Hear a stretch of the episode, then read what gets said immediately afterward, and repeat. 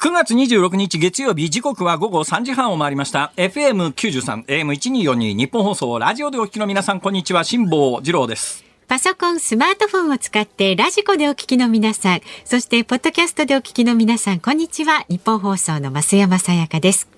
辛坊治郎ズームそこまで言うか。この番組は月曜日から木曜日まで辛坊さんが無邪気な視点で今一番気になる話題を忖度なく語るニュース解説えー、今一番気になる話題はいっぱいあるんですがもう頼むからやめてください。本当にお願いだから、えー、あのそんなお金があるなら私の本を買ってください、えー、前橋市の方からですねえー、梨が届きまして、梨というと、鳥取県の梨であるとか、それから千葉県の梨、えー、まあ、この番組でも何回も口にしてますが、知らなかったですね。群馬の梨っていうのもそれなりに有名なんですが、それでですね、この梨農園から送っていただいたんですけども、梨農園の方が送っていただいたというよりは、梨農園に、えー、とある前橋の方が依頼をして、送ってくださったんだと思いますが、あのブランド名がですね、はい香水、放水、20世紀南水、南に水で南水ってあるんですけども、送っていただいたのは南に水で南水で、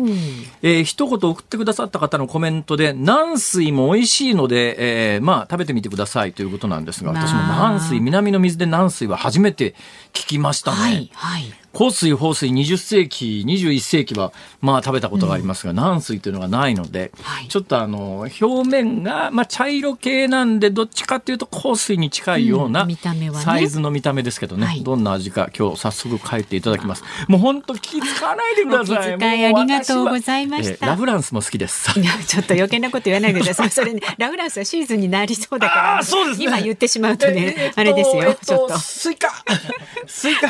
デンスケスイカ。もうスイカ終わってるな。スイカはね、はい、えー、えっと山形のさくらんぼ、これも終わってますね。大丈夫ですね。はい、みかん、あ、みかんもこれからですね。そうですね。なんか、はい、もう不用意なことは言わないように。本当にもうあの気遣わないでください。そんなお金があるのならば、私の本を買っていただくという、まあこれをぜひお勧めをしておりますが、あのー、私の本を買っていただくとかね、この番組でこうやってですね、えー、公共の電波を使いながら自分の本の宣伝するやするなよとか、まあ私もあの思わないわけではないんですよ。そうですね。だけどまあこれは一応ネタだというつもりで、まあ聞いてくださってる方がちょっとでも楽しんでいただければなということでお話してることをですね、はいはい、なんか一部分だけ取り上げてネットニュースとかしやがるやつがいてですね、まあネットニュースはまあしょうがないですよ。特にあのまあこちらはネットニュースにしてほしくて喋ってる時もありますから。ね、っていう時もありますからね。ところがですね、うん、それをテレビでまでなんかつまんで使うみたいなことをやってる曲があるらしいじゃないですか。とねメールいただきましたよ。ありがとうございます。はい、ご紹介しましょうか。はい、秩父市のマサさん62歳。今朝のテレビ朝日モーニングショーに辛坊さんがパネルで出ていました。これね私も見ました実は。このズームで発言した国葬への招待状が来なかったというコメントが真面目に取り上げられていましたが今日のゲストの山口真由さんが辛坊さんをフォローしていましたよ。よかったですね。山口真由さんありがとうございました。でも羽鳥さんたちから薄ら笑いが起きていました。これ羽鳥これ このバード。大体テレ朝ってさ、はいはい、あの態度悪すぎだよね。この問題でこの一連の問題で、はい、関西の私の知る限り2つの放送局が、まあ似たような形で取り上げたんですが、取り上げるに際しては事前にこういう形でやりますからねって私のところに連絡が来たんですよ。そうなんですはい。私も別にね、あやめてくれというつもりもないですから、はい、どうぞどうぞなんですけど、まあ事前に相談されたらどうぞどうぞどうぞなのに、何にもあの人にコメントも取らずアクセスもせず、ね、真意も聞かず、このテレ朝のモーニングショーって一体どういう番組の作り方してんだと、立派なパネルになってま我々の業界の倫理水準を、もうとんでもなく下回ってますよ、この放送局。ああいうのはいちいちちゃんと確認を基本やっぱりね、本人にアクセスできてシーンを、はい。はい、特に今回みたいに全体の文脈見てみりゃ、別にあの、本気で怒ってるところはどこにもないわけで、聞いていただいたらわかるじゃないですか。でもそこだけ文字で取り上げて切り抜いたら、なんか本気で怒ってるんじゃないの？という思う人もいますよね。失礼ですよ。だからそれを、だから多分ね、もう一遍ラジオは聞き直してるはずですよ、スタッフは。はい、ラジオを聞き直した段階で、あ、これは別にそんなに本気で怒ってるわけじゃないんだって分かるはずなのに、うん、それをあえてそこだけ切り抜いてやるっていうのが、このテレビ朝日のモーニングショーの本質ですよ、これが。ほら、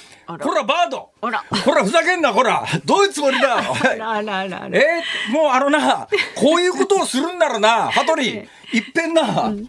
えー、この番組にゲストタダで来てくれ。まあ以前もね、香取さんはねいらしていただきましたけど、あそうで土曜日時代にね、土曜日時代に一遍来てくれたんですが、それ大体呼んでくれりゃ俺もギャラなしで行くってよ。モーニングショーもテレ朝。本当？うん、ちょっと考える。ちょっと考える。ちょっと真面目な話をすると、はいはい、まあ、あの、今回の国葬に関して真面目な話を、まあ、一遍5時台じゃない、4時台に20分ぐらい延喋ったことがありますが、その時は真面目にちゃんと喋ってるのに、どこも一行もネットニュースにせず、ふざけやがったこの野郎。そういうもんなんですよね。本、本誌を、本、本当の意思っていうのを、俺がなかなか伝えるの難しいんですが、はい、要するに俺今回のことっていうのは私の持っている国家観であるとか宗教観であるとか、はい、生死を扱うに際しての感覚とかけ離れてるんですよ。大体そもそもね岸田総理ごときにそんなことを決める決定権はないんだと。これがね、あの大統領ならね、まあしょうがないですよ。民主主義国ですから、大統領というのはやっぱり国民に直接選ばれた存在ですから、まあ、元首でもありますし、まあ、そういうのを制度上決める権限があるというんだったら、それも含めて国民は民主主義の中で、そう大統領に権限を与えてるわけだけども、総理大臣っていうのは国民が直接選ぶわけじゃないですからね、議員内閣制で国会議員に選ばれてるに過ぎない存在で、そういうや、や、やからじゃねえや。そういう人がね、そういうことを勝手に独断で決める権限はないと。だから俺は嫌なんだっていうのはもう当初から言って、だから安倍さんの生前の自責がどうのこうのってこれをきっかけに議論するような話じゃないし、それも不謹慎だし、そういうんじゃないんだと。俺の国家観や、あの、死生観に合わないと。いうだけの話で。だからまあネタとして使ってるわけだけどさ。そうですね。こらバード。どういうつもりだこら、まあ、羽鳥さんがね悪いわけではないかもしれませんけれども、ね、スタッフも立ち悪いと思うよ。だってスタッフもさ、うん、文字起こしするに際して原本に当たってるわけだから、まあ、だったら、ね、この扱いはおかしいよなって気が付くだろう普通。どんな扱いしてんだか、どんなこと、どういう番組の作り方してんだ、このテレ朝のモーニングショーは。もうあのね、放送局の風上にも置けないよね。ちょっとこんなところ免許取り消してしまえと。いやいや、そこまでですか？あの、私たちもね、ちょっと、ね、ネタですか？それは ネタなんだ、これ。これバード悔しかったら出てこい。はい、でもそうですよちょっと気を引き締めていかないとなって思いましたけどね。で、ねえー、で私が何が言いたいかというと、はいはい、ラフランスが好き。いやちょっともういらないですからね、本当にいらないですから。はい。ラフランスはちょっと今旬なのでですね。あまりシャレにならないので。本当に送ってきてくださる優しい方がいるとお気持ちだけで結構です。そんなお金があるなら本を買ってください。お願いします。本読んでください。はい。では株と為替いいですか？どうぞ。えー、今日の東京株式市場日経平均株価続落しました。先週の木曜日に比べて722円28銭安い26,431円55銭でした。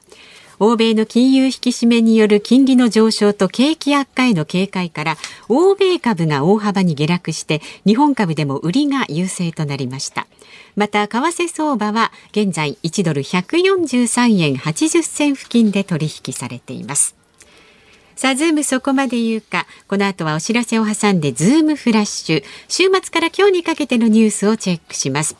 辛坊さんが独自の視点でニュースを解説するズームオン。4時台では今お話ありました信州大学特任教授の山口真由さんが登場です。本当テレ朝たち悪いわ。いやまたそう。はい、えー、大規模緩和の維持、少子化対策など日本このままでいいのかというニュースを切っていきます。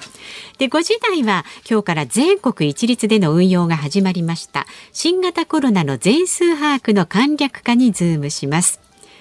ラジオの前のあなたからのメッセージ今日もお待ちしております。ニュースに関する疑問、辛坊さんへのツッコミなど何でも結構です。メールは zoom zoom アットマーク 1242.com ツイッターはハッシュタグ漢字で辛坊治郎カタカナでズームハッシュタグ辛坊治郎ズームでつぶやいてください。でニッポン放送のホームページを経由してねメールを送ろうとされている方、あのー、現在ちょっとニッポン放送ホームページ 1242.com 不具合がありまして画面が正しく表示されない場合がございますのでメールくださるとしたら直接ズームアットマーク一二四二ドットコムまでお寄せください。ロシアのサイバーテロ集団だったらネタになりますねそれね。そうなんですかね。いや だったら私のホームページも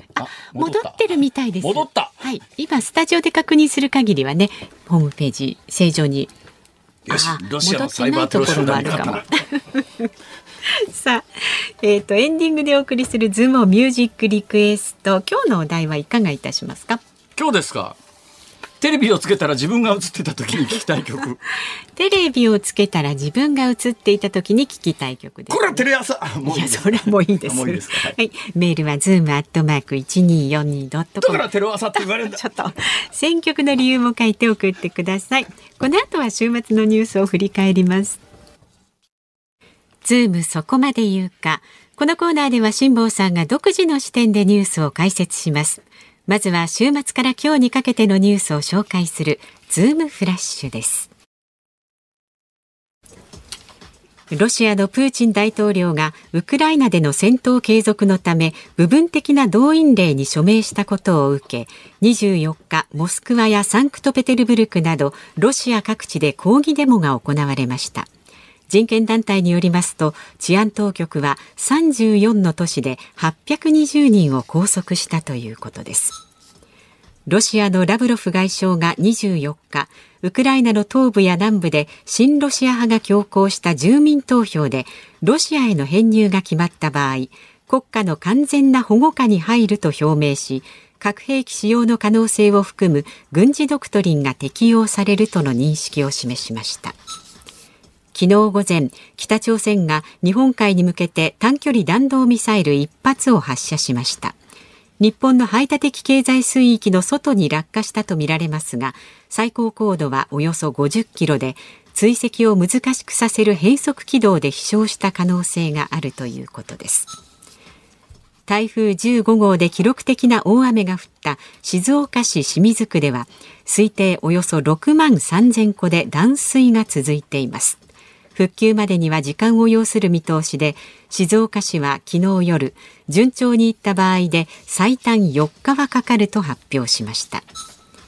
イタリアの総選挙が25日に投開票され親ロシア的な姿勢が指摘される右派連合が過半数の議席を獲得する見通しとなりました。明日行われる安倍元総理大臣の国葬をめぐり各国の代表が献花する際に国名を読み上げる指名献花について政府が台湾を対象にする方向で調整に入りました。台湾が正式名称とする中華民国ではなく台湾と呼ぶ方針です。斉藤哲夫国土交通大臣は今日 GoTo トラベルに代わる観光支援策全国旅行割を来月11日から12月下旬まで実施すると発表しました。各都道府県が行う県民割を広げる形で代金割引とクーポン配布を合わせ1人1泊あたり最大1万1000円を支援します。えー、ロシアがだいぶむちゃくちゃなことになってきましてですね、えー、予備役というのが大体2500万人ぐらいいるらしいですが、そのうちあの30万人動員するっていうふうに、発表されてますし、そういうふうにニュースになってますが、あれ発表文書を詳細に読んでも30万人とはどうにも書いてなくてですね、口頭で、口頭で記者会見で30万人っていう話で、実際に、あの、プーチン大統領が署名した文書に何人動員するか書いてないんで、100万人単位じゃないのっていう説もあって、そうすると、まあ、最大、えー、2500万人と言われている予備役の人たちが、えー、もしかすると、あれ、俺対象なんじゃないの？みたいなことで疑心暗鬼に陥っちゃってるんで、どんどん国外に招集されてウクライナに送り込まれたら、まあ、死んじゃうと、で死んじゃうんならその前に逃げちゃおうということで国外にどんどん出る動きがこれも先週末から明らかになってたんですが、はい、先週末からその国境を越えて陸路であるいはその飛行機予約して飛行機で海外に逃げちゃう人についてラブロフ外務大臣は何て言ってたかというと、先週末の記者会見の段階で、どうしてこんなにたくさんのロシア人が、うん、外国に出ちゃってるんですか？と、こう質問されてですね、いや、ロシアには移動の自由がある。とラブロフ外相は先週末の記者会見で言ってるわけですよ。ところが今日になって、はい、えー、新しい動きがありまして、あの、予備役の男性の出国をえー、近々禁止することになりそうだとロシアが、はい、これあの先週末に言ってたのと全然違うじゃんって、ね、だからまあロシアの当局としてはまさかこんなにたくさん続々海外に出るとは思ってなかった。で一つね注目しなきゃいけないニュースはですね、はい。どうやら、その大量に今兵隊かき集めて先生に送り込んでんだけど、かき集めてる兵隊なんだけど、あの、モスクワであるとか、サンクトペテルブルグだとか、まあ、ロシアの、まあ、ヨーロッパに近いところの主要都市では、あんまりやってないみたいです。少数民族の住んでる地方都市で、あの、いっぱいリクルートする。で少数民族の住んでる地方都市って、まあ、中央のマスコミの目も届きにくいし、そういうところで、あの、かなり無茶やっても、中央にそういう話が伝わってこないし、噂話も伝わるにしたって速度がありますから。でモモスクワとかサンクトペテルグルブルグとかっていう、あのロシアの西部ヨーロッパ寄りの、えー、いっぱい人口のあるところで大規模に動員するとバレちゃって、口の噂でもどんどん広がっていく。だけどまあ地方の少数民族でマスコミもいないし人口まばらみたいなところで大量の今リクルートが行われてる。今回注目すべきなのはさっきの原稿ではあのー、反対デモみたいなものがえー、モスクワやサンクトペテルブルクなどで行われましたっていうニュースなんだけど、そういうところじゃなくてどうもですね少数民族の住んでる地方でものすごい勢いで反対運動が起きてる。というのは今までに亡くなった人たちもそういうところからリクルートされた兵士がどんどん死んでるんですよ。おそらくまあ西側の推計でですねすで、にこのウクライナ戦線でロシアの兵士は少なく見積もっても1万5千。最大見積もると数万、えー、死傷負傷者合わせると6万から7万ぐらいの、えー、兵士は離脱してるみたいですが、えー、それがモスクワみたいなところでそういう兵士がどんどん死んでいくとなると目立つじゃないですか、うんうん、どうやら地方の目の届きにくいところから集めてきた人間を最前線に送り込んでその人たちがどんどん死んで、うんまあ、あの不法が田舎に届けられると。そういう話がぐわっと地方で広がってきていて、だから今回の反戦運動みたいなやつは、地方で非常にあの火を吹いちゃってると。で、ひどい話がですね、そういう反戦運動に関わってる人たちを、その場で関係が取り押さえるように、はいはい、取り押さえたら、うん、そのまんま前線に運んでってるんじゃないのっていう。恐ろしい。そこまでしなくちゃいけないとなると、うんロシアのこの対ウクライナ戦争というのは、完全にロシアの負けの方向なんだけれども、それが分かってるからこそ今回、慌てて、えー、住民投票をですよ。で、なんで住民投票かというと、一応住民投票。こんなもん住民投票なんか自由意志なんか示されるわけがないんで、結果的的に、えー、あの、ロシア編入に賛成が、あの、大多数を占めましたっていう発表になるでしょう。そうすると、もうすでにロシアが、えー、軍事的に侵攻をして領土を抑えてる、えー、ウクライナの東部とウクライナの南部に関して言うと、ロシア領になりましたという発表が近々行われるはずです。えーこれまたあの開戦戦争を始めた2月24日の時のロシアの主張と全然違ってですね あの時戦争を始める、まあ、特別軍事作戦を始めるのは、ウクライナを、えー、ファシストの手から取り戻すんだっていう、そういう名分だったじゃないですか。今回明らかになってるのは、要するに領土拡張したかったんじゃないのって、みんな分かってたんだけども、今まではロシアもですね、そう言われるのが嫌だから、あからさまにはそれは言ってこなかったし、態度で示してこなかったんだけど、今回の住民投票って、えー、あの住民投票で賛成多数のところはロシア領にしますから。でロシア領になったらそこはロシアの主権が適用されますからそこに対する攻撃はロシア本土に対する攻撃とみなしますからね。核兵器だって使っちゃうかもしれませんよみたいなことを、まあ、ニュアンスとして言い始めると。まあ、完全無茶苦茶なんだけれども、ロシア側の理屈としては、そういうことで、はい、今まで隠してたけれども、領土拡張の目的すらも隠さなくなっちゃったんだなっていう、まあ、今そんな状況になってる、だってもうあのロシアって旧ソ連時代にですねウクライナというところウクライナじゃねえやアフガニスタンというところに突然侵攻して10年間対アフガニスタン戦争ってねやったんですよ、はい、ただまあアフガニスタンって山岳地帯で私も何回も取材に何回もじゃなくて取材に行きましたけどまあ、まあ、言うや、ゲリラ戦をやられると、で、なおかつ、あの、ロシアの全く士気の上がらない兵士が、うん、あの、自分の国を守ろうとする兵士たちと戦うって、今回のウクライナでも、ウクライナでも全く同じ構図ですけれども、そんなに簡単に戦えないんで、10年戦争をやったけれども、もうあの、1万何千人のロシア兵が死んで、結局、私の記憶で言うと、ゴルバチョフの時代になってから、えー、戦争をやめたはずなんですが、だからプーチンも今やってることって全く同じで10年間でえー、アフガニスタンで死んだソ連兵よりももうすでにこの2月から半年ぐらいの間にウクライナで死んだロシア兵の数の方が多いですからね。そうなんですか。はい、であのアフガンの時にもやっぱりね1万何千人死にましたと、はい、えー、ご遺体が戻ってくると、うん、まあ、遺体が戻らずにあの死んだという候補だけ戻ってくることもありますけどそうするとまあ親が嘆き悲しんでるみたいな話が国民の間にわーって広がっていって、うん、ちょっとこのアフガニスタン戦争ってのはいかがなものかという世論に押される形で、まあ、統治者があのゴルバチョフという非常に解明的だった人物だったということもありますけれども、じゃあやめようか今回もあのウクライナで何が起きてるのかというのが、えー、ロシア国内に伝わっていってなおかつプーチン体制が終わらないとなかなか難しいかもしれないですけどね。だけどそういう意味ではあの一つ方向性は、えー、見えてきたがゆえのもうあの断末魔というか焦りみたいなものでこの数日間のロシアのニュースってできてるよなという印象があります。さて、えー、GoTo トラベルの、はい、はい、全国旅行割。これ私ね3週連続で鹿児島行って、先週末は北海道に行って、その前京都に行ったりしてるんですがそうですねもうすでにすごい人。あ、もう動いてます仰天しますよ。まあ、えー、時間がなくなりました。その話はまた今度。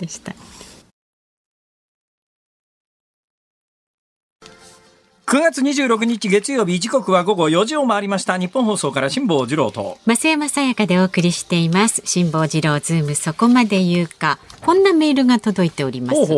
ラジオネーム辛坊さんと会ったと自慢したいさんです。なんすか？えっとね、25日の羽田空港でお声掛けしたものです。25日って昨日ですか？えー、そうですね。昨日羽田空港で、あ、ありました。お心当たりが、はい、この方ね私は埼玉県熊谷市へ単身赴任中でまた暑いところで。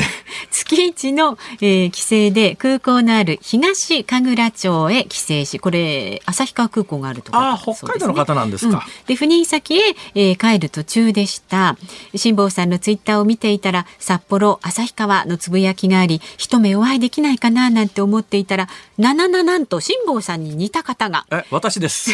急いで先回りして確信を得るため何度も振り返って行し間違いなく確信したのでお声をかけました。ああびっくりしたとおっしゃっていたので悪いことしたなと反省。けど私は大満足で帰宅に着きました。いや満足していただいたならもうあの大丈夫です。十分ですが。ただあの驚きはですね、はい、今マスクしてるじゃないですか、うん、マスクしててもわかるんですね。そうですね。辛坊さんマスクしちゃうと意外とわからなくなります。オーラ消しますよね。いやところがねマスクいやもともとオーラなんかないですけど、うん、いや iPhone すごいですよ。マスクしてても完璧にあの顔認証できますからね。うん、ええ、この間 まあこの番組でも言いましたけども、はい、あのヘルメットフルフェイスのヘルメットかぶってて認識された時に驚きましたね。はいはいはい、ね優秀ですよね。フルフェイスのヘルメットかぶっててどうやってこの iPhone は俺だ、うん、要するに誰でもいいんじゃないかみたいないやいやいやそんなことないと思いますけど。どうやって iPhone は認識してんだろうと。多分あの目の、うん、目の感覚とか瞳の幅とかなんかそういう骨格みたいなもの？だからフルフェイスでフルフェイスで認識されたということは、うん、フルフェイスでまあ確かに目の前のあのフードみたいなやつ、はい、シールドは上上げてたんですよ、うん、シールド上上げてるということは見えてるのは目の周りだけなんですよ。目の周りだけで私の iPhone は完全に私だということを認識して。素晴らしいですね。うん謎だな誰でも開くのかもしれないなあれは。いやいやもしかすると。それはないと思います一卵性ソーセージだとどうなるんですかね。あね iPhone の顔認証って。双子だったらどうなんですか、ね、一卵性ソーセージでも大人になると微妙に、まあ、見分けつく人たちもいますけれども、まあ、そっくりの人いますからね。大人になっても完全に一緒じゃんっていう人、だからああいう一卵性ソーセージの人は多分目の幅だとか瞳の感覚だとか全部同じはずですから。うんうんあれは開いちゃうんじゃないかな。あのもしどなたか一卵性双生児の方で体験談があったら教えてください。はい、ズームアットマーク一二四二ドットコムでお待ちしておりますそうですね。あのできればお願いですけども、うん、後ろから声をかけるのやめてください。心臓に悪いですから。あ前から歩いていらっしゃる方だと。はいはい予想がつくんですよ。声かけられるな、ね、アイデンティファイされてるっていうのが分かるんで、こっちも若干の心構えがあるんですが、後ろから声をかけられると、この間みたいに、もしもしって言って、ふっと見たら、携帯電話に話しかけてるお姉さんで、向こうにギョッとされると、いやいや、ギョッとしたのは俺だし、俺の肩口であんたもしもしって言うから今振り向いたんだし、なんかあの、人をなんか汚いもんでも見るような、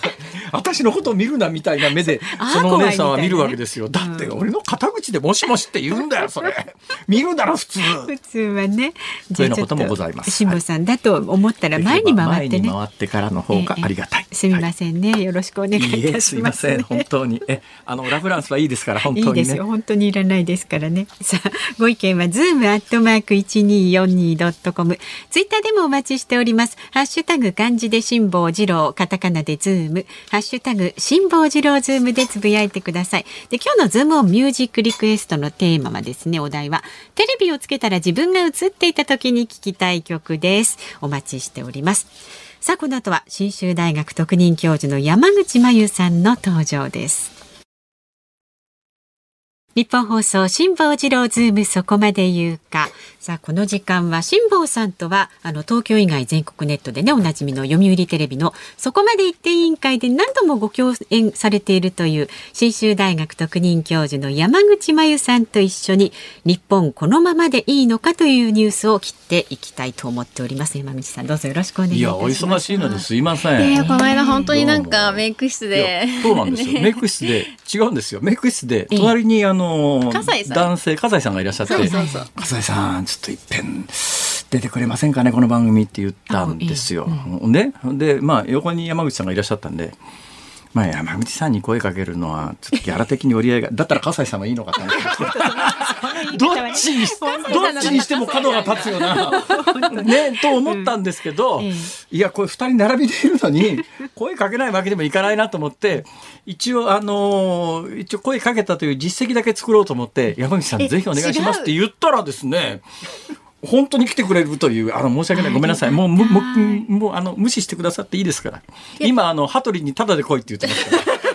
あれね、あのパネルね、私も宮本亞門さんと並べるのはかわいそうと思った。それは格が違うと思うって思った。宮本亞門さんいらっしゃった？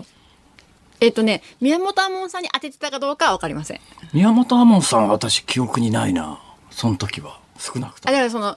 羽鳥さんのパネルでね宮本亞門さんが行きたくないって言ってて辛坊さんは行きたいって言ってるのに呼ばれてませんみたいな。行きたいなんか一言も言ってねえわ。ふざけんな。俺の国家間に合わないって言ってんだろ何回も。根本的なとこ間違ってんだよねそれ。だからもうそれはもうこっちに言われてもしょうがないもん。私言われたって山口さんフォローしてくださってた。そうだからかわいそうですよって宮本亞門さんと並べちゃかわいそうですよって、申し上げました。まあいいやそんなことはどうでも、はい、そんなことはどうでもいいんです。山口さん。はい。えー、東大法学部。東大法学部ってどのくらい意識してます？法学部のこと、うん、全然意識しない。キャリアの中で。え全然意識しないです。東大法学部え財務省？うん、だって財務省は東大法学部の方が多いんで別になんかそこにアイデンティティないです。財務省で司法試験はいつ受けました？3年生の時だよ。3年生の時に受けて一発合格。一発合格。あの例のそうか山口さんの時代っても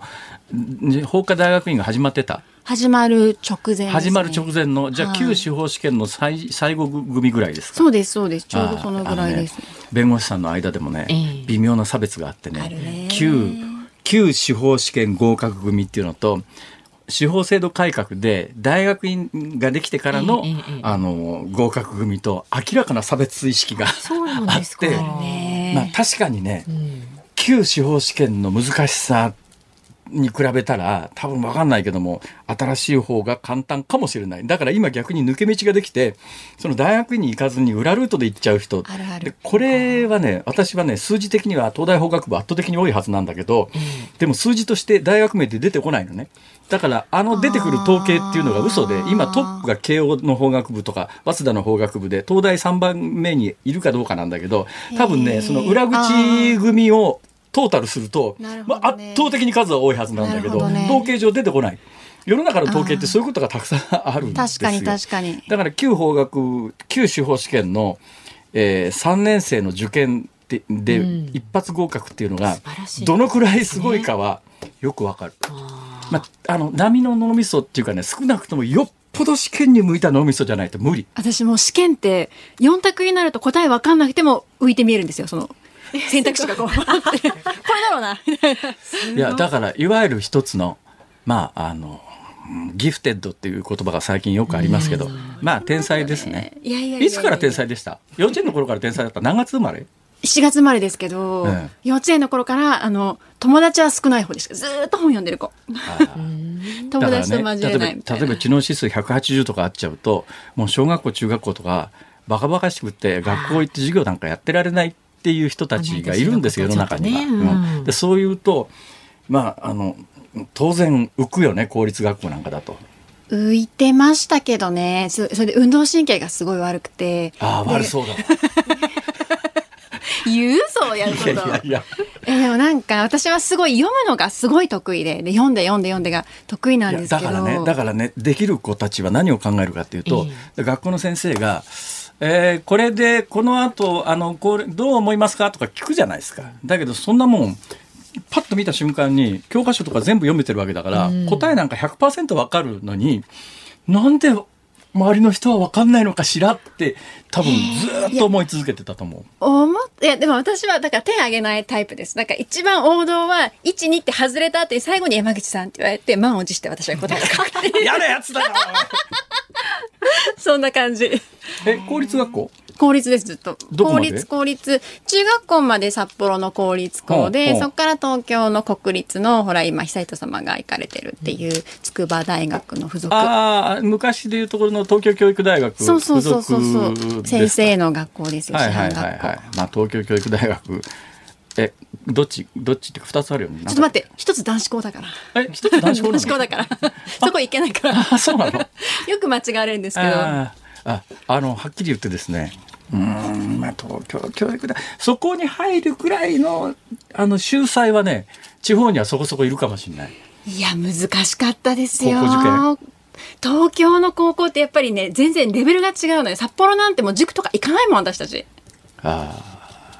まあ、今は行くかもしれないけど、わ我々の頃は塾なんかそそもそも、まあ、我々とこう私と山口さんの間だいぶ違うけども、俺の時には埼玉県ですら塾なんかなかったもん。そうなかった。存在しなかった。嘘。だから行く人もいないっていうか、行くところがなかった、そんなもん。そうなんだ、はい。い、や今東京の子供たちなんかもうすごいですよ親御さんそれはねやっぱり結局ねあの美濃部都政の改革でね公立が全部壊滅しちゃったからだからみんな私立に入れないともう子供の将来が不安だっていうんでねみんな受験子供の時からお受験させてだから公立壊滅していったんですよ。なるほどね。だ昔日比谷とか、ね、別をなくすという、うんうん名目で公立高校とか公立学校を潰していったんだけど結局塾とか私立の学校を入らすだけでなんか金持ちはそういうとこ行けるけれどもそうじゃない子どもたちが行くとこなくなってひどい改革だと思うけどもその当時はマスコミはもてはやしたからねあれ。まあじゃあ左派系のリベラルとされるみのべさんが、おっしゃる通りです。でもでもなんか今もう港区とか歩いてると親御さんがお子さんにもう英語で話しかけてるわけ。あのインターの子たちとかさ、こんなの昔絶対なかったよねって思いますけどねまあ、あのそんなことはともかくとして、え山口さん小中学校天才で、えー東京の東京教育大学の附属に入ってで東大法学部、まあ、現役合格ですよね。そうですね。で高校大学3年の時に司法試験受かってえー上級職。上級職は4年で四年生4年で受けた。あの司法修習して弁護士になろうとか思わなかったんだ？えっとまあ私ずっと公務員になりたかったので。なんで？えっとね2個ぐらいいるけど1個はあの小学校5年生の時に何があったでしょうか？知るかそんなもん。興味ないでしょわかるかそんなこと。小和田雅子さなんでアホとか言われたことないもん私言われたことないんですよ辛坊さん。小和田雅子様。はい。ご結婚式がありまして、はいはいはいはい。あれすごくなかったですか？すごかったですでこんなにさこうすごかったっけ？あの時のオーラってもうなんかあの雅子様？雅子様雅子様は外務省のキャリア？外務省のキャリアですよ。で、あの、あの、婚約のお写真撮りに行くときに、あの、ホワイトのコート覚えてらっしゃいます？もう、あれ衝撃よ、5年生で。そうか。山口さんはそういう意味ではちょうど適齢期のご皇族がいないんだあー。残。念ですね。ま世が世ならね。悠仁様にはちょっと私いやいやいやいや。いやそれいや別にちょっとまあ今の時代ですから。凱旋者来ちゃったけど、大 大丈夫かな？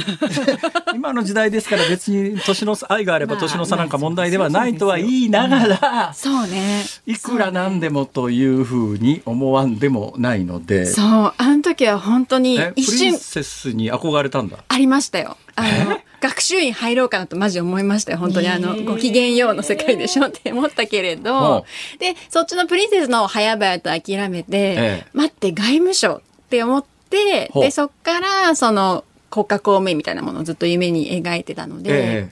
で、だから、司法試験は要するに、暇だったのよ、受けたの。えいや暇で受かんない。だってさ本当にかわいそうでさ、俺も法学部なんだけど俺早稲田の法学部なんだけど、まああの一生司法試験の受験だけに時間を使って、ふっと気がついたら、まあ今は、あの、ちょっと前に3回アウト制って言って、3回以上受けられないことになったんですけど、それまでは何回でも受けられるわけですよ。で、年に1回しか試験がないのね。だから、40年間試験受け続けて、早稲田の図書館にこもりっぱなしで人生終わっちゃった人って山ほどいるんだよね。あれはね、途中から多分ね、受かることが怖くなるんですよ、多分ね。私が思うに。受かったら怖いみたいな。今、自分は夢に向かっているっていうのが一番楽しいのそれでね、何回か関門があるんですよ。辞める関門っていうかね、辞めるタイミングっていうのが、最大のタイミングは、国家公務員の大卒資格で受けられる国家公務員が確かね、30何歳かなんかなんだけど、ここで離脱して公務員になるという選択しないともう辞められなくなって一生やっちゃう。どね。っていう人がいる中で、大学3年で現役合格って、まあ、尋常な脳みそじゃないよ。でも私19時間半勉強したんですよ。19時間半。そんなに勉強できるもん？なんかね。いやだからね勉強できるにはそういう意味もあるんですよ、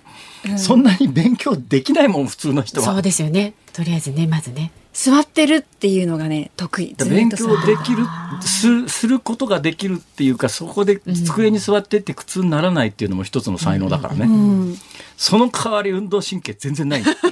問い箱読んだんで骨折みたいな。あれ？みたいな。まあね。でそれで、えーまあ当然東大法学部の、まあ、成績上の方だとまあいや上から順番に公務員試験受けた時の要するに点数で上から順番に財務省経産省とかって、まあ、実質的に振り分けられていくっていうか、そうするとまあ財務省行くっていうのはまあ上の方で受かってるってことですよ。あれ試験では順位って発表になるの？ちょっとそれはね、絶対言いたくないの、私。なんで？よくないの。あ順位が？うん、恥ずかしいもん。えじゃああの財務省に入れたのは東大本体の成績が良かったってこと？まあでも私が来たら入れるでしょ。だって、なんでキラキラじゃない？その、当時の私って。だっ選ぶ選ぶでしょは？何を言ってんだかな？てさ、東大で私もう全優ですよ。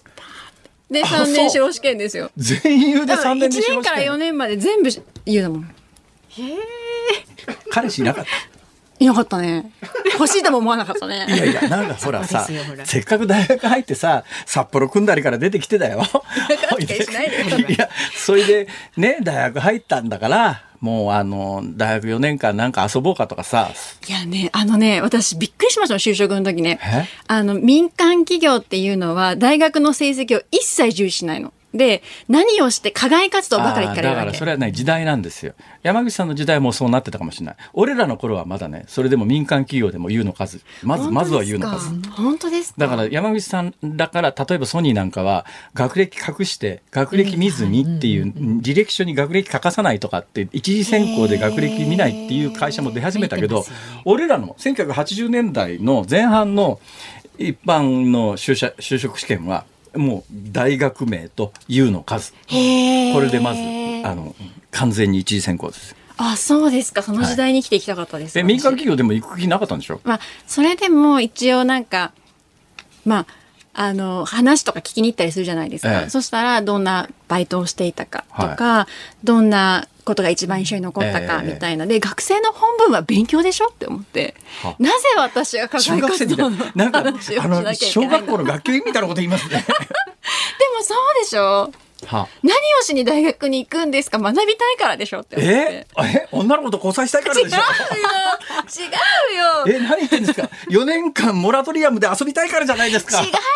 すよ。えそうなの？そうもう図書館大好きよ。そのいっぱい本があるの見るともうゾクゾクする今で 変質者です、ね、なんでよ。あそう。そう。えほいでまああの公務員になりました。なりました。えでもすぐ辞めちゃったんでしょ、まあね、私は仕事が壊滅的にできなかったんですよ。これが本当に。えどういうこと？あ私本読むのがすごい得意なんです読むのが、はあ、ただ読んでる時に話しかけられるっていうマルチタスクが耐えられないんですよ本当に。はあ、で仕事って大抵マルチタスクじゃないですか。まあ、こう、辛坊さんとか今皆さんこうやってやりながら進行の時間とか気にしてるわけでしょ全然気にしてない、気にしましょうよ。だ気にしてない筋肉ですよ。だからね、大体基本的にね、ゲスト呼んどいてね、本体の話行く前に終わっちゃうことが大変今終わりそうな感じなんで。本当ですよね、ちょっと。で、私はそれができなくて、で、かつ、なんか、あの、例えば自分はすごいよくできた人間だと思って入ったんですよ。そしたら本当にポンコツで、で、なんか財務省の時一番のミスって私鍵なくしたんですよ、鍵。はあ、で、それは結構でかくて、なんか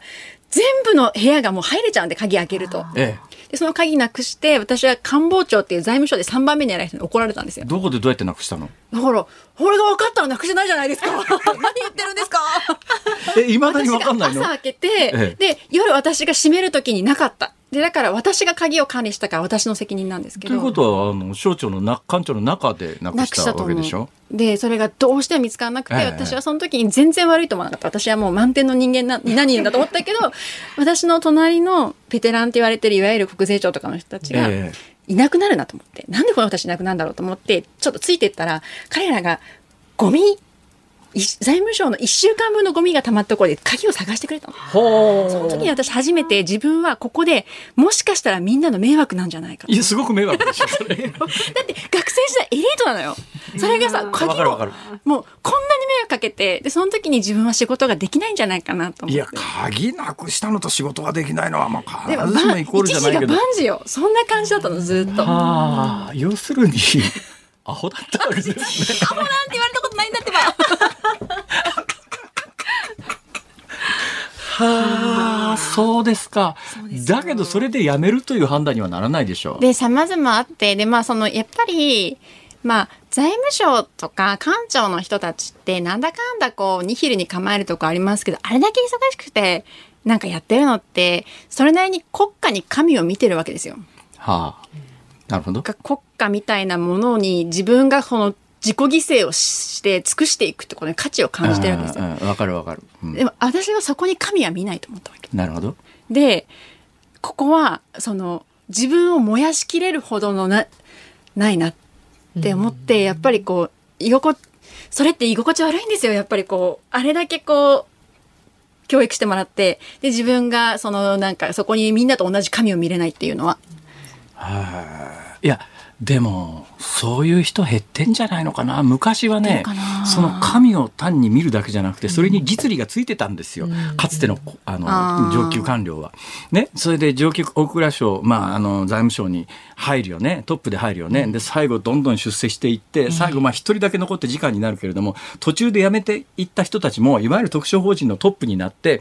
大体2年で2年で退職金数千万円もらって2年ごとに数千万円、数千万円、数千万円、数千万円でトータルすると何億になって、で、運転手さんのついた個室が生涯ついてっていう生活が、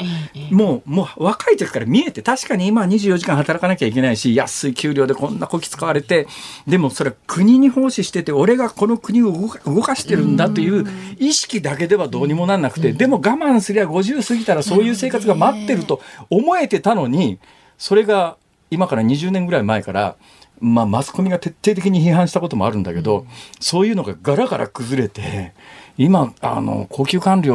30年やったからって言ってバラ色の未来が待って老後が待ってるっていう必ずしもそうじゃないよね。中にはまだいるけどねそういう人。今でも辞めた人たちで話して言うのは何が良かったって同期とかでさ大学同期とかとご飯に行くじゃない、ええ、その時に予算を気にしなくてよくなったのはよかったもうみんなさ弁護士金融とか証券会社とかもう2万3万の店に平気で行くじゃない。はいはい、で私たちはそれをすごい考えて二次会になるとしたらお金が足りなくなるかもしれない。これで考えなきゃいけなかった若い時は。はいはい、でそれがなくなったのが良かったねっていうのでかんやっぱり公務員って大学の同期と比べて必ずしもやっぱり給料高くないんですよ。まあまあそうですよ。うん、あのやっぱりね東大法学部上の方で通って証券まあ外特に今外資系だけども、えー、そういうところ行くと桁が一つ違うからね年収全然違う。だからそういう意味ではね恵まれてないのよ今の日本の公務員。だからね優秀な人がどんどん辞めたりね。入らなかったり。だから2年で辞めちゃったんでしょ、うん、まあそれは申し訳ないと思ってますよ財務省とには。いやでもねやっぱり勘違いするようなこいつらと思ったことがあって、ある時とある財務次官と知り合いで、はい、あのちょっと来いって言われた時に、その財務次官のところに行くのエレベーター降りたとこから、財務次官室まで赤絨毯敷いてあってあれ大臣室だってばあれは大臣室の周りが敷いてあって大臣がいらっしゃる時はその階でエレベーター止めるって決まってるの。赤絨毯で赤絨毯。あれは大臣室なの。まあ辛坊さんあのこんなお話で今日はもうねお時間が来てしまったんですよ。本題に入る前に。ちょっとあの山口さん本当に暇な時でいいから。いや本当に暇で時間のある時に、えー、あの近所遊びに行くつもりで一回来てください。ちょっともう一回呼んで今日家族法の話が辛坊さんにしたきて俺も家族法に関してはちょっと言いたいことあんだ俺。じゃあちょっとじっくりね時間とって第二弾お送りしましょう。ぜひありがとうございます。お忙しい中ありがとうございます。ちょっとありがとうございます。なんか急に照れるわ。やだ。山口真由さんでした。ありがとうございました。ありがとうございました。ニッポン放送辛坊治郎ズームそこまで言うかをポッドキャスト YouTube でお聞きのあなた。いつもどうもありがとうございます。ニッポン放送の増山さやかです。お聞きの内容は配信用に編集したものです。辛坊治郎ズームそこまで言うかはラジオ局日本放送で月曜日から木曜日午後3時半から毎日生放送でお送りしています。番組はラジオの FM93 AM1242 に加えてラジコでもお聞きいただけます。ラジオラジコではポッドキャスト YouTube 版にはないコンテンツが盛りだくさん。アトムさん吉田由紀ちゃんの中継企画さらに辛坊さんが「夕刊富士」の気になる記事を解説するコーナーそして辛坊さんが聞きたい曲をお送りする「ズームオンミュージックリクエスト」などラジオラジコでしか聞けないあんなことやこんなことがいっぱいです。ポッドキャスト YouTube を聞いた後はぜひラジオラジコで辛坊治郎ズームそこまで言うかをお楽しみください。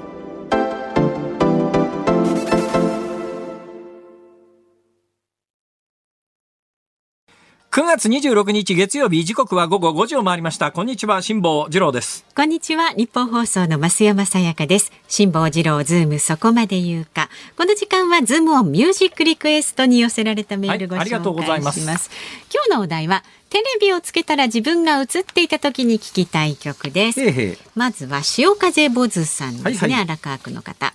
えー、映ってる？これテレビ？鏡？ってことでマイケル・ジャクソン、マン・イン・ザ・ミラーをリクエストします。ね。世界を良くしたいなら自分と向き合い自分を変えるんだっていう歌でマスメディアに関わる人にもぴったりの内容なるほど。本当だよ。テレテレテロ朝関係者にも見てほしいよな。嘘ばっかつきやがって本当に。いや嘘で俺は一言も参列したいとか一言も言ってないし。いやそもそもそういうことを言うこと自体が俺は不謹慎だと思うから 単に招待状が来てるとか来てないとかって事実について言ってるだけなのに、まあ、そうなんですふざけやがって本当に、まあ、どういうつもりだテロ朝よみたいな。文言はねそのまま辛坊さんのご意見ちゃんと書いてましたけどね ニュアンスまで読み取ってほしいですね。おしいよ本当にな 何考えてんだテロ朝。それから、えー、コージーさんですね、はいはい、テレビをつけたら自分が映っていた時に、えー、聞きたい曲は「あっと驚くためごろ」花始めてクレイジーキャッツです。ああ。うん懐かしいっちゃ懐かしいですね。と驚くためごろ。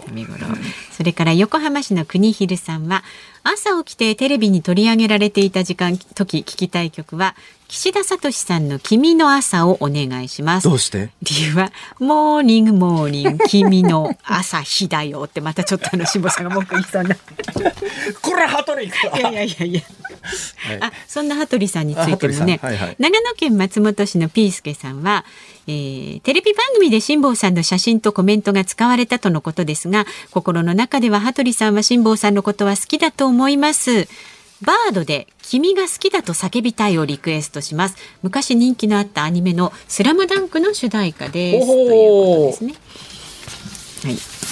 あとはですね。あこれは一番多かったらしいですが車車車とラジオさん60歳。車とラジオの そうだから車とラジオ。ラジオさん車とラジオ。さん車とラジオ。車とラジオ。万歳みたいな。川崎いろいろ考えますね。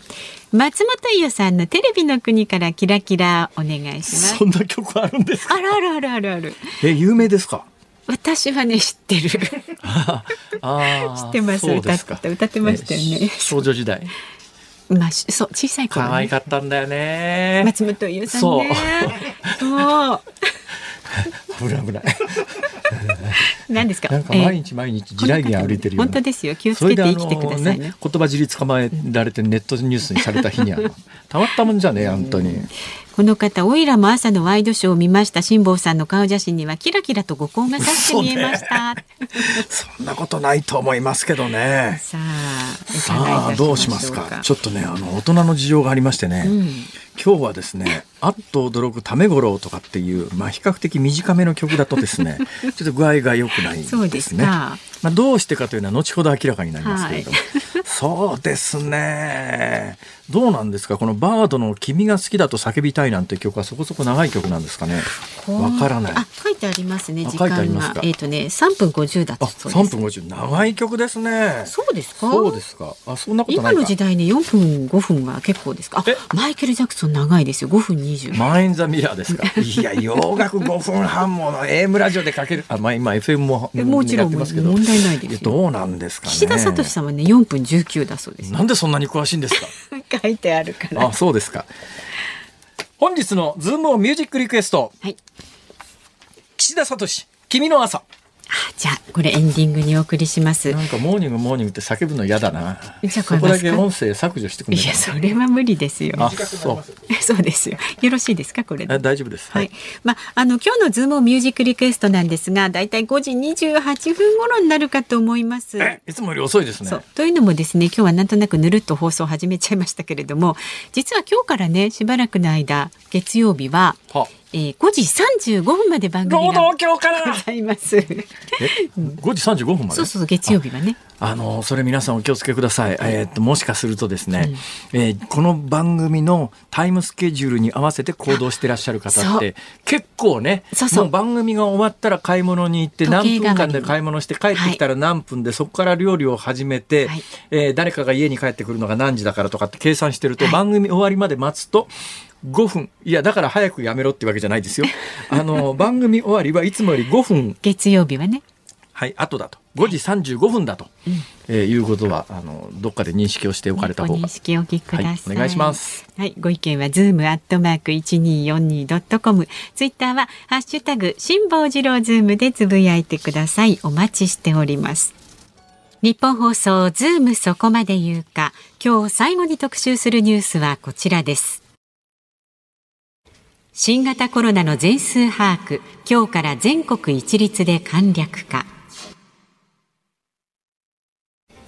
新型コロナに感染した人の全数把握を簡略化し詳しい報告は高齢者など重症リスクの重症化リスクの高い人に限定する運用が今日から全国一律で始まりました。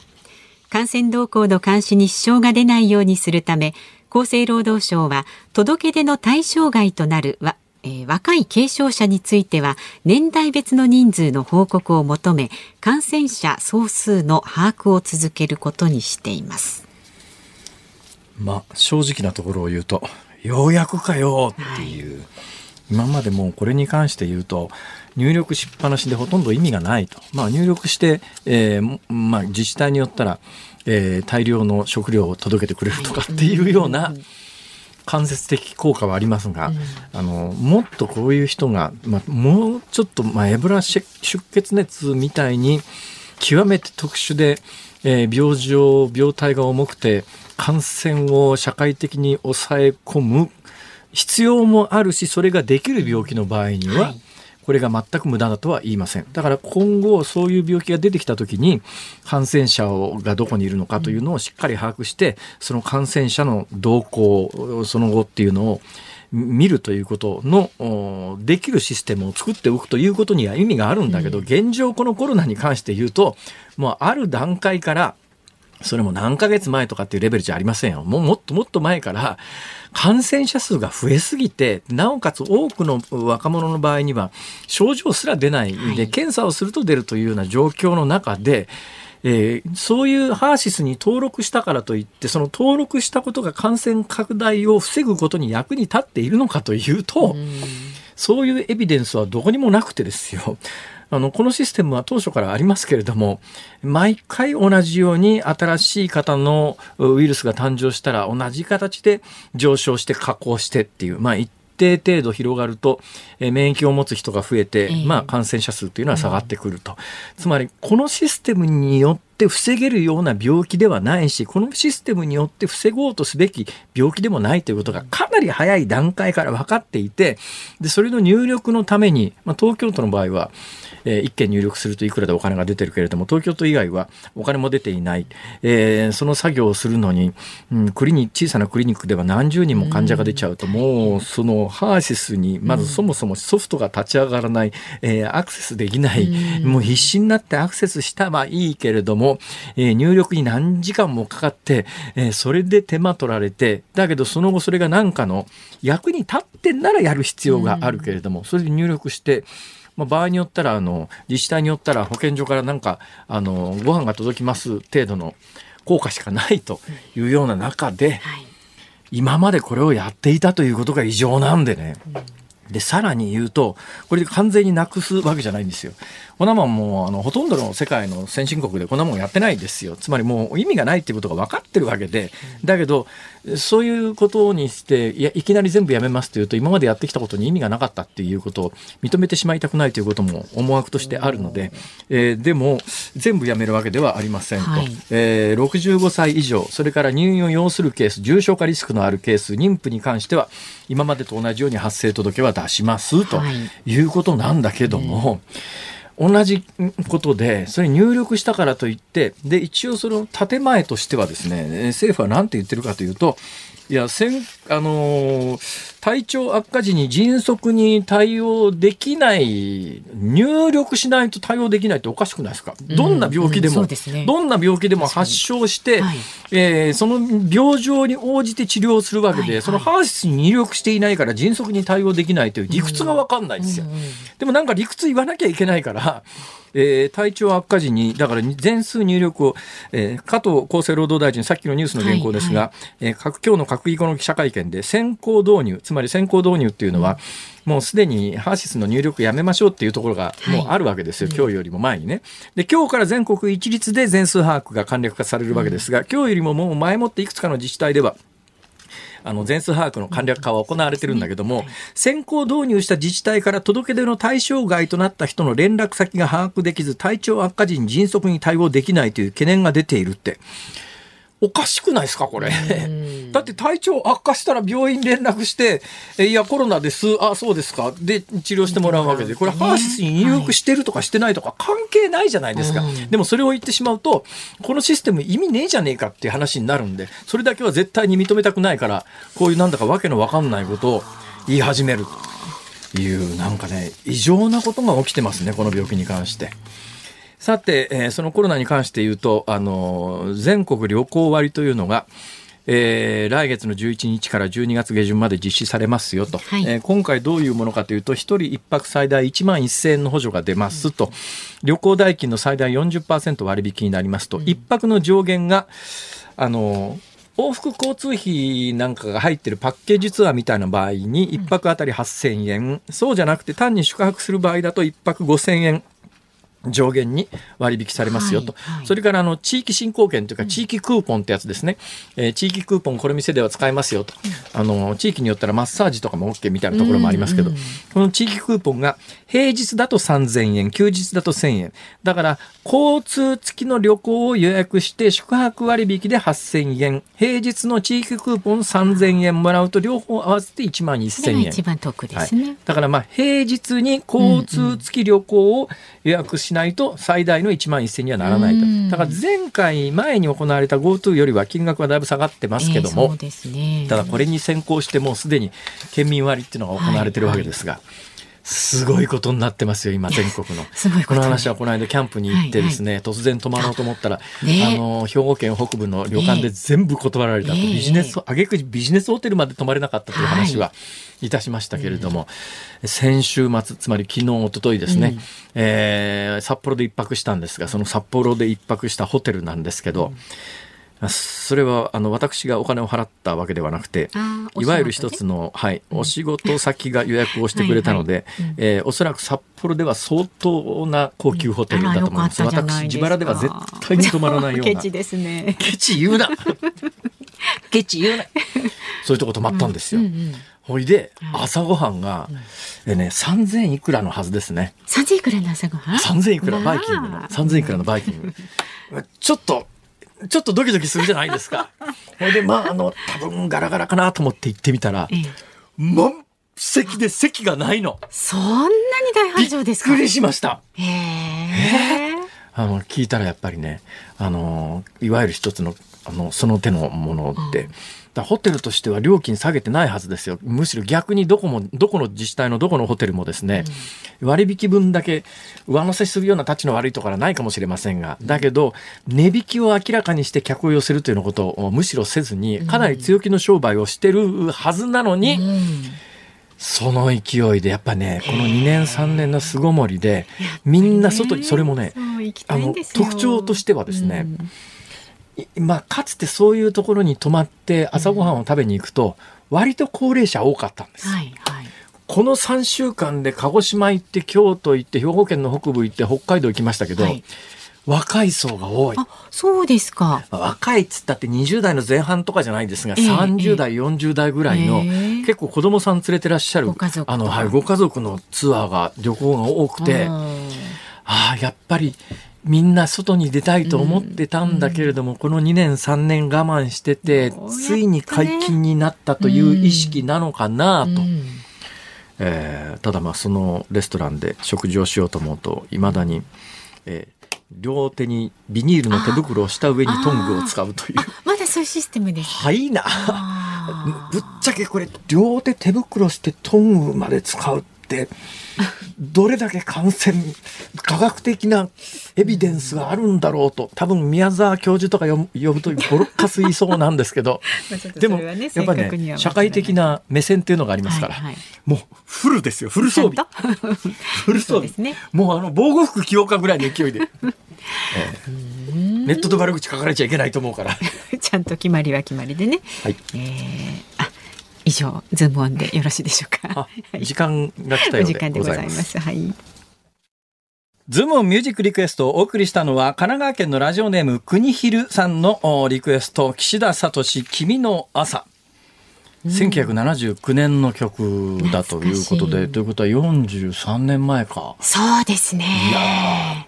改めて聞くと染みますね。なんかね歌詞を見てじっくり聞いちゃいましたよ。えーえー、テレビドラマ愛と喝采との挿入歌で、そのテレビドラマ愛と喝采とは主演が十明幸雄さん。十明幸雄さん。えー私 どっちか中どっちかと言わなくても好きなタイプで。いやまあそうですか。で今この曲がかかってる間、十明幸雄さんの近況はどうかと思ってネットで調べたら、この世代の人って。ええあの今の世代の人は年齢とか誕生日とか出さないんですよ、はいはい、だから分かんないんですが、うん、この方十明幸雄さんはまだご健在で年齢がですね79歳。あそうですか。い。やまあでも私のイメージでは40数年前のあのイメージのまま時が止まってますが、うんねうん、まあ、それでいいんでしょうね。うんでご本人もそれでいいんだと思いますはいはい、そうだと思いますよ、はい、それにつけてもモーニングだよ。何ですか？いやいやいやいやモーニングモーニング。これ以上ね。あモーニングといえばねほらもう早速ネット記事になりましたよ。ネット記事になりました。ありがとうございます。テレ朝テレ朝っていう。えー、どこですか？スポニチさんですね。えー、ね、かなり忠実にね辛坊さんの言ってることをね再現再現じゃなくて、ね、これはねあの質のいい記事ですね。おスポニチ偉いぞ。どっから目線ですか？いやいやあのいや偉いっていうのは、うん、えー、嘘書いてないから。だからその、ね、テレ朝のモーニングショーみたいになんかあの俺別に一言も参列したいなんか言ってないのに参列したいことにしてなんか話を進めるという。いやいや嘘は言ってなかったですけどねテレ朝さんもね。あそう。まあいいやそれで、はい、お聞きの日本放送この後5時35分からは小島夏子さんのお帰りなさいをお送りいたします。明日の朝6時からは飯田浩司の OK Cozy Up。コメンテーターはジャーナリストの有本香さん。安倍元総理の国葬当日の朝ということで都心部や武道館周辺の様子なんかも現地レポートでお伝えします。明日午後3時半からのこの辛坊治郎ズームそこまで言うか。ゲストは政治ジャーナリストの田崎史郎さん。マジっすか？そうなんですよ。えよくブッキングできましたね、ね、招待状えということは招待状が届いた側と届いてない側が。そうそうそうそう。夢の共演。笑い事かそれ、ね、であの午後2時からはね日本武道館で営まれます安倍元総理の国葬についてねこのお話を伺うと午後2時から行うとね。今日なんか昼間ラジオ聞いたら田慎一郎さんで特別番組はい、1時からお送りします。1時からですか？1時から何時までですか？このズーム前ああ、1時間、え ?1 時からということは2時間半か。そう、あ、もう終わっちゃいますよ、ここまでは辛坊治郎と。増山さやかでした。明日もあるよ